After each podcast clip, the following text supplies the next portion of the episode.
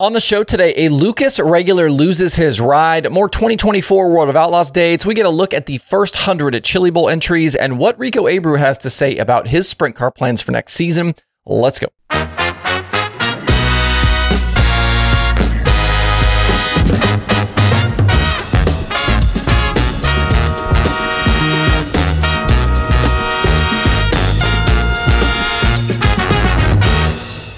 Tuesday, November 28th. I'm Justin Fiedler. This is Dirt Tracker Daily. I want to start the show off today with a question for you, especially for those who have been around the sport for a very long time. Have we ever had a more intriguing time in the history of sprint car racing? The last several months have been a wild ride with the addition of high limit in the landscape, and things will remain very, very interesting as we go forward. I talked yesterday on the show about Gio Scelzi signing on to be a full time outlaw team, and at this moment, we have three confirmed outlaws and one confirmed high limit team. And following this ongoing saga of who will go where feels a little bit like free agency in something like the NBA or NFL. It's a very short period of time to kind of figure out all of this stuff. Rumors run rampant, and even smaller moves here feel fairly significant. There's a ton of speculation about what decisions could get made, and honestly, stuff like this is why I started doing Dirt Tracker in the first place. These conversations are happening between friends. Let's just kind of scale things up a little bit bigger. Uh, the choices that get made over the next few weeks will shape the 2024 season of racing, and I personally want each one to feel significant because they are.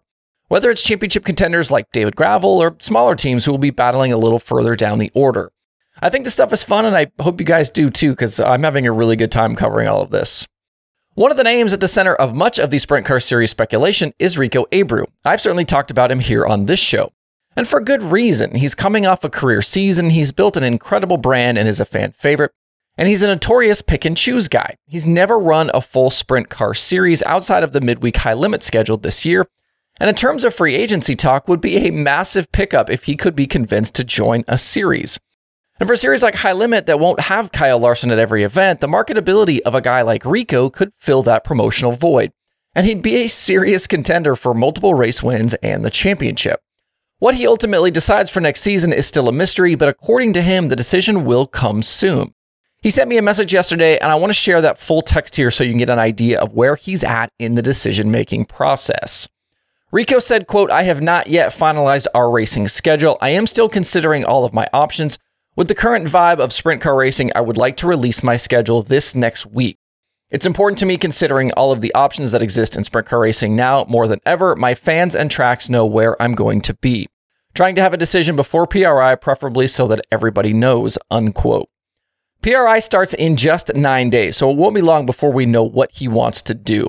Also, I believe Rico is scheduled to be on David Gravel's live stream later this week, I think on Thursday, and I'm sure this will come up there as well. So that'd be a good uh, opportunity to tune in to see what he has to say.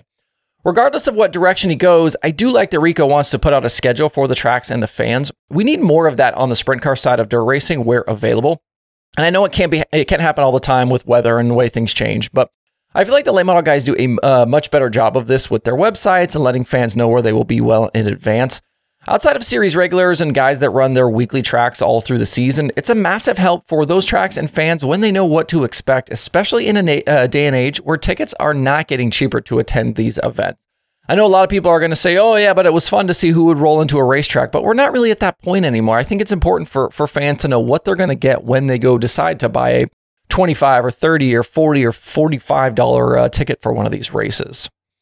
On the sprint car schedule front, we've got more confirmed dates for the World of Outlaws. They will start the season in February Dirt Car Nationals. That's not new information. They're going to take a few weeks off, then come back to Volusia for racing around Daytona Bike Week. Also, not new information. They did the same thing in 2023. After that bike week event, though, they attempted a swing through Pennsylvania that ended up having some rainouts. This season, though, they are going to stay south and following uh, those March races at Volusia, which are the 3rd and the 4th of March, they'll head west. One track on that trip uh, west that we know about will be Cotton Bowl Speedway in Texas. The track released their 2024 schedule yesterday, and the Outlaws will be there on March 15th and March 16th. Their last trip to Cotton Bowl was in 2022 when Carson Macedo and Sheldon Haudenschild picked up victories. Some other Southern tracks will certainly be in play as well along that stretch, similar, uh, similar to what we saw this year. Some of the tracks we saw this year included Magnolia and Talladega, uh, and I, I, would expect some of those uh, same tracks to probably be, uh, you know, kind of around the same uh, dates as Cotton Bowl this year. Uh, moving over to some late model news, one of the staples of the Lucas Oil Late Model Dirt Series has a very uncertain future. On his Facebook page yesterday, Earl Pearson Jr. announced that the Jason Papich owned team that he'd been driving for is shuttering. The reasons cited included the rising costs of the sport and Papich being busy with his growing businesses. EPJ partnered with Papich late in 2021 after leaving the Black Diamond House Car program, and he was much improved during the 2022 season. A four position pickup and average feature finish from 2021, plus that big $50,000 win at Port Royal. He was fifth in the final standings that year behind Tim McCreadie's championship. But things did not go so well in 2023. Just 10th in the final points rundown, no wins, no laps led, and just three top five finishes in 54 races. I think his best finish was fourth, which he did a couple of times. Not exactly a season up to the standards uh, of a driver who's won the series title four times, and has been on tour for 19 straight years. I think it's important to note here, too, just like the World of Outlaws late models, the Lucas field was much tougher this season than it was the year before. We had the addition of names like Brandon Overton and Devin Moran and Jonathan Davenport come back to the series uh, because of the Lucas chase and that ability to win the championship at the final race at Eldora. The Facebook post from EPJ says they will have an official release soon, and it sounds like they will be putting some equipment for sale. No word yet on what EPJ will do, but this feels like a significant blow to his career, especially at the national touring level. In some regional late model news, we've got two series merging for 2024. The American Late Model Series, which hasn't run in a few years and is owned by uh, Sam Driggers, obviously Dirt Car Sanction, uh, will be folded into Chris Tilley's Ironman Series and become the Valvoline American Late Model Ironman Series for 2024. The split region series will cover Ohio, Michigan, Indiana, and Northern Kentucky. That's the North region. And then the South region will have Southern Kentucky, East Tennessee, North Georgia, and Alabama. Shows will be 5,000 and 10,000 to win. Purses very similar to the Summer Nationals, and Tilley and Michael Despain will continue in their cor- uh, current roles running uh, those races. A tweet from Tilley said the schedule is still being put together at this moment.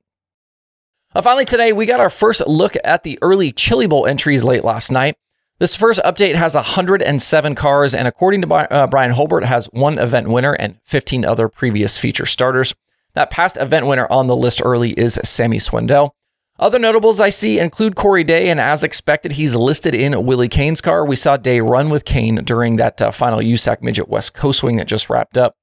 JJ Yeley is listed driving for Jerry Petty. Josh Boffman is there, uh, as is Noah Gass, Zach, uh, Zach Hampton, a couple sprint car guys. Uh, Jacob Denny, uh, 2023 prelim night winner Hank Davis is there. Dillon Welch, uh, who we've seen run at at the Chili Bowl plenty, obviously, you know, well known for his announcing, and Jerry Coons Jr. I also see my guy George Laux on the list. George was a regular on the Carolina Sprint Tour this season and previously was a crew member at Kasey Kahne Racing. That should be a fun one to watch. this list will obviously grow massively in the coming weeks, but you can see this first round of entries over at chilibowl.com. Uh, you know, first 100, 107 entries, I think is what we're at right now. But uh, this list will grow well beyond 300 before we get to the Chili Bowl in January. Uh, that's it for the daily today. Thanks everybody for tuning in. Hope you have a great Tuesday out there. We'll see you right back here tomorrow.